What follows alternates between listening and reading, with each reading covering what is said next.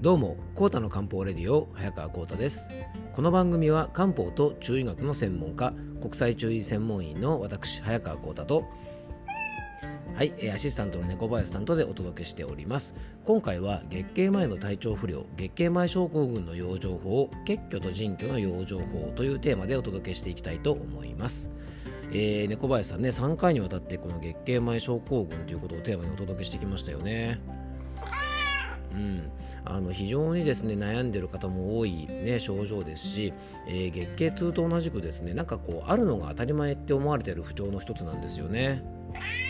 うんあのね、生理痛って結構皆さんね生理生理の時ってもう痛いのが当たり前でしょなんて思ってる方も多いですしこの月経前症候群もですね、えっと、前回もお話ししましたがあの同じように生理の前ってなんとなくね気分が不安定になったりイライラするのが当たり前と思ったりとか、ね、胸が張って痛いのが当たり前と思ったりとかなんとなく眠いのが当たり前っていう風に結構皆さん思ってませんかね。え、決してそんなことはなくてですねそれはですねやっぱ体からの弱りのサインっていうふうに考えますので、えー、前回前々回とですねシリーズで、まあ、今日入れて3回にわたり月経前症候群についてねお話ししてきましたので、えー、ぜひですねやっぱ症状気になるなという方はあのバックナンバーね聞いていただいたりとか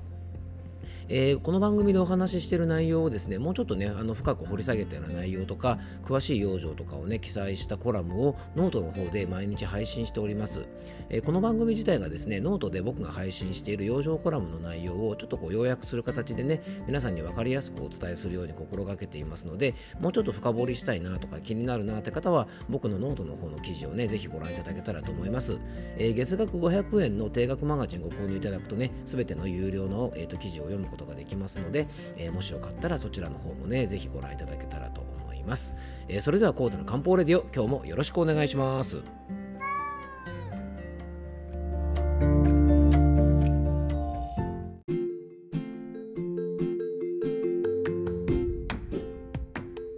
はいそれでは今日の本題に入っていきたいと思います今日はですね月経前の体調不良月経前症候群の養生法ということでね、えー、血虚と腎虚の養生編ということでねお話をしていきたいと思います小林さんなんかさっきの声面白かったですねもう一回泣いてもらっていいですか？今みたいな感じで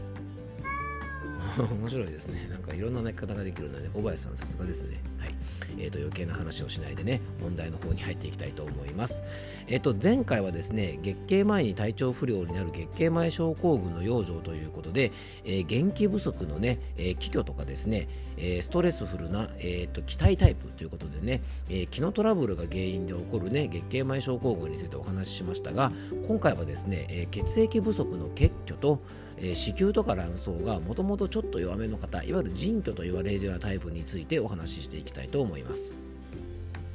で月経前症候群なんですが、えー、やっぱりね月経前というのは女性の方の子宮内膜が一番こう熱くなるような時期でねやっぱり元気とか血液が一番必要になる時期なんですね。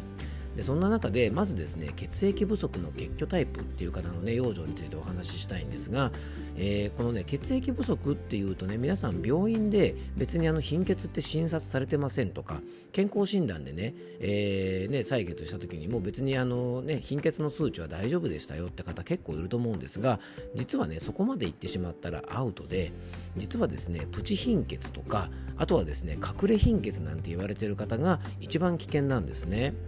で隠れ貧血ってどういう状態かというと病院とかで検査しても貧血にはならないんですけど日頃から冷え性が強いとかめまいとか立ちくらみとかねあと月経不順とか月経量がもともとちょっと少ないとかですね、えー、母乳の出が悪いとか顔色が悪いとかですね爪とか髪の毛が弱いとかそういうですね血液が不足している状態のサインがたくさん出ている状態を指すんですね。そういうのをですね中医学漢方では血虚というふうに呼んだりします。もともと血液が必要な時期に体調が悪くなるので、まあ、この、ね、血液不足の方非常にあの月経前症候群になりやすいんですね。でこういう方はですねまずね一番大事なのが胃腸の調子を整えて食事のバランスにぜひ注意してほしいと思います。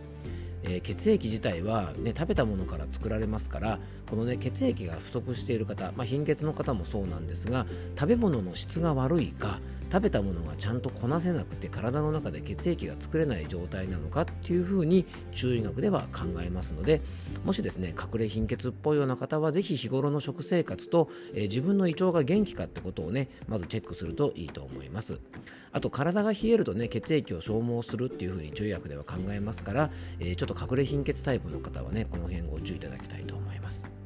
そして次がですね腎虚のタイプですね。腎虚っていうとですね腎臓との腎って書いてですね、えっと、今日はねあの巨匠の巨って書くんですが、えー、腎が弱っているタイプの、えー、月経前症候群なんて言われてもね皆さんそれ何って感じでねクエスチョンマークが頭に思い浮かぶと思いますが今までお話ししたのがですね元気不足の気虚ね、まあ、あと、まあ、ストレスで起こる気体タイプですね。カミカミだな。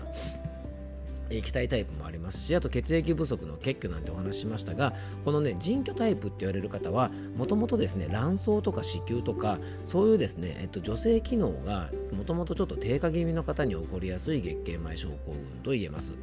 えー、血液がたっぷりあったりとか脳からしっかりですねホルモン出してくださいっていう指示が、えー、卵巣とか子宮に来てもですねこういうところがちょっと弱っている方はねなかなかその指示に応えられなくて月経前不調になってしまう方が結構多いんですね。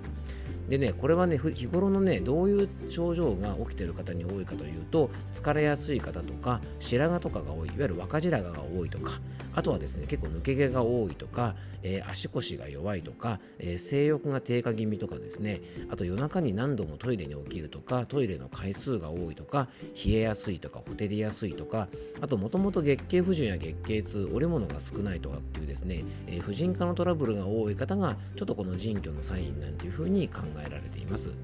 で特にですね40代中頃、ね、ぐらいからはですねこの腎虚という症状が出やすいので腎のケアというのはですね、まあ、これ加齢とも非常につながりやすいので早めにケアしてあげることをお勧めします。じゃあこのね腎の養生どんなことに気をつければいいかというとまずですね腎というのは生命力の源と言われていますので夜更かしとか肉体疲労とかですね暴飲暴食とかで、まあ、生命力を浪費しないようにぜひ気をつけていただきたいと思います。あとねマラソンが好きな方とかホットヨガとかね岩盤浴とか今流行りのサウナとかそういうですね汗をたくさんかいたりとか疲労の蓄積につながるような運動とかストレス解消法はですね潤い不足にもなるし腎を消耗すると考えるのでこういう症状がある方はですね是非注意していただきたいなと思います。あと腎はねやっぱりさっきの血虚と同様冷えに非常に弱いので体を冷やさないように注意して食用上ではですねぜひねあの腎を養う黒いものって言われてるですね、えー、海藻類とか魚介類とか黒豆とか黒きくらげとかね、えー、そういったものをしっかりとってですね食卓にですねできるだけ黒っぽいものを並べると体の潤いにもつながりますし、えー、婦人科トラブルの解消にもつながりますので、えー、ぜひですねこの腎虚タイプなんて言われる方はねそういう養生を心がけていかれるといいんじゃないかかなと思います、えー、3回に分けてですね月経痛以上に皆さんがあるのが当たり前と思っている月経前症候群についてお話をしましたえー、ぜひですねこの月経前症候群というのも体からの弱りのサインですので、えー、こういう症状がある方は自分の体調をですねもう一回見直してみて、えー、毎日の健康管理しっかりしていただけたらと思います。えー、今日も聞いていただきありがとうございます。どうぞ素敵な一日をお過ごしください。漢方専科サーター薬房の早川幸太でした。ではまた明日。